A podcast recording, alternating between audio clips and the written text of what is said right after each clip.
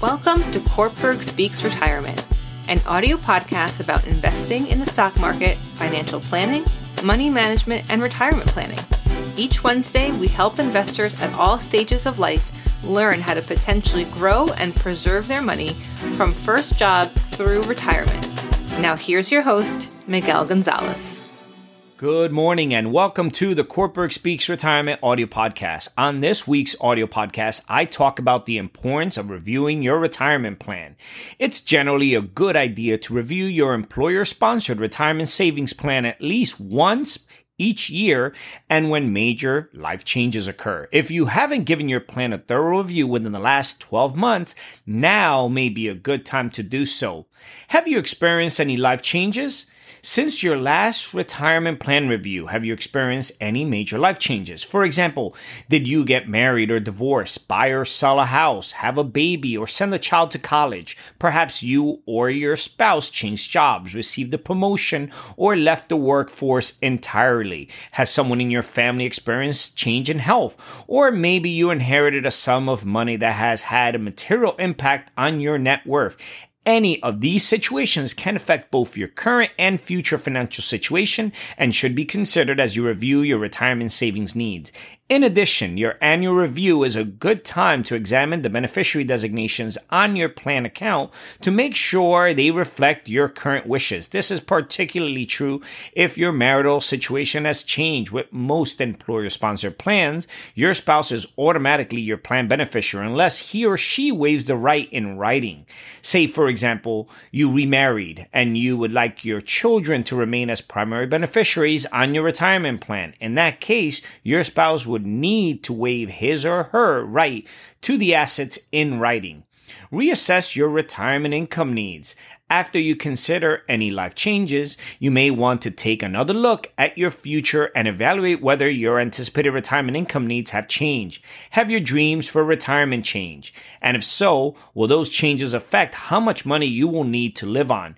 Maybe you've uh, reconsidered plans to relocate or travel extensively, or now plan to start a business or work part time during retirement. Or maybe your health or your spouse's health has changed and you need to adjust your estimates for healthcare costs down the road. All of these factors can affect your retirement income needs, which in turn affects how much you need to save and how much you need to invest today. Double check your total accumulation goal and determine whether you will need to adjust your savings or investment plan to strive for different amounts re-examine your risk tolerance. In any long-term investment plan, you can generally expect that there will be times of uncertainty that will cause you to question your investment decisions. Following periods of prolonged increases in the markets, it's not unusual to experience corrections or even bear markets. When you hear media reports about stock market volatility, is your immediate reaction to consider selling some or all of your stock investments in your plan account? If that's the case, you might want to revisit your risk tolerance. Risk tolerance refers to how well you can ride out fluctuations in the value of your investments while pursuing your long term goals. An assessment of your risk tolerance considers, among other factors, your investment time horizon, your accumulation goal, and assets you may have outside of your plan. If your time horizon is decades, or you have a lot of assets outside of your plan, your investment risk tolerance might be higher than someone who has less than 10 years from retirement or has little other savings. There are many tools available to help you evaluate your risk tolerance. These are typically questionnaires that ask about your personal financial situation and your opinions on various investment scenarios, investing scenarios. After answering the questions, you will likely be assigned a risk tolerance rating such as conservative, moderate, or aggressive. In addition, suggested allocation asset allocations are often provided for your consideration. Is your asset allocation still on track? Well, once you've assessed your current situation related to life changes, retirement income needs, and your risk tolerance, a good next step is to revisit your asset allocation. Is your investment mix still appropriate? Should you aim for a higher or lower percentage of aggressive investments, such as stocks? For example, if you've determined that you will probably need to accumulate more than you originally estimated, you can strive for this new goal by increasing your contribution dollars, striving for a higher return, or both. To strive for a higher return, you might consider investing a larger portion of your money in stocks. Alternatively, if you've determined that you indeed need to have a hard time sleeping at night with the stock market and volatile, you may want to consider investing a larger portion of your portfolio in less risky asset classes, such as bonds and cash. Regaining your balance.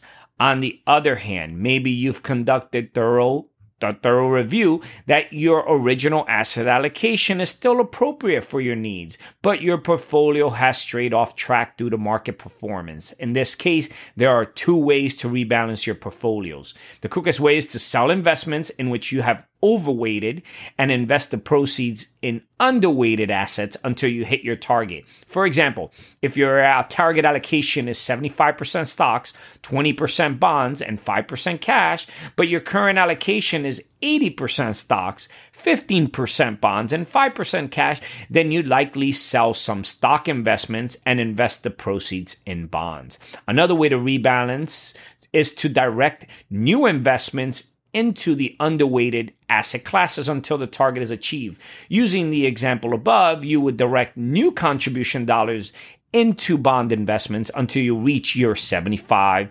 25 target allocation. That's 75% stocks, 20% bonds, 5% cash target allocation. Then you would adjust your allocation for future contributions back to the original allocation. This process may take a little bit longer, helping you ease back to your original target, but the same result will be achieved. Revisit your plan rules and features. Finally, an annual review would not be complete without a fresh look at your employer sponsored plan documents. Check those documents to make sure you fully understand how your plan works and to see if there are any additional plan features that can help you better pursue your retirement savings goal. For example, if your plan offers a Roth account and you have not investigated its potential benefits, you might consider whether directing a portion of your contributions into it might be a good idea. Roth accounts do not offer a tax benefit at the time you contribute, but qualified withdrawals are tax free. Also, consider how much you're contributing in relation to plan maximums. Could you add a little more each pay period? If you increase your contribution by just a percentage point or two, you may not even notice the difference in your paycheck, but over time, that small amount could potentially add up through the magic of compounding.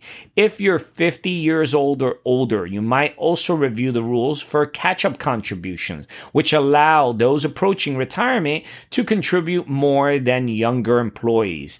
This is the special rules that apply to 43B uh, and 457B plans as well. Um, a little maintenance goes a long way. I cannot reiterate that again. A little maintenance goes a long way, although it's generally not a good idea to monitor your employer sponsored retirement plan on a daily or even monthly basis. It's important to take a look at least once a year to account for any changes in your life your retirement income needs, or your risk tolerance and make the necessary changes to your asset allocation. You will also want to make sure you're taking full advantage of the opportunities offered with your plan if they make sense for you. With a little annual maintenance, you can help keep your plan on track. Also, make sure to visit our website, www.kortbergretirement.com. Our site is filled with educational videos, ebooks, publications, and financial calculators designed to le- help you learn more about your finances. As you search our site, send us a note regarding any questions you may have about any particular investment concepts or products, and we will get back to you quickly with a thoughtful answer. This is Miguel Gonzalez, certified retirement counselor and managing partner with Kortberg Retirement Advisors, signing off for this week's educational podcast. The opinions expressed and material provided are for general information and should not be considered a solicitation for the purchase or sale of any security. Opinions expressed are subject to change without notice and are not intended as investment advice or a solicitation for the purchase or sale of any security. Please consult your financial professional before making any investment decision. Securities offered through LPL Financial, member FINRA SIPC. Investment advice offered through Private Advisor Group LLC a registered investment advisor. Private Advisor Group LLC and Kortberg Retirement Advisors Inc. are separate entities from LPL Financial. Investing involves risk, including possible loss of principal.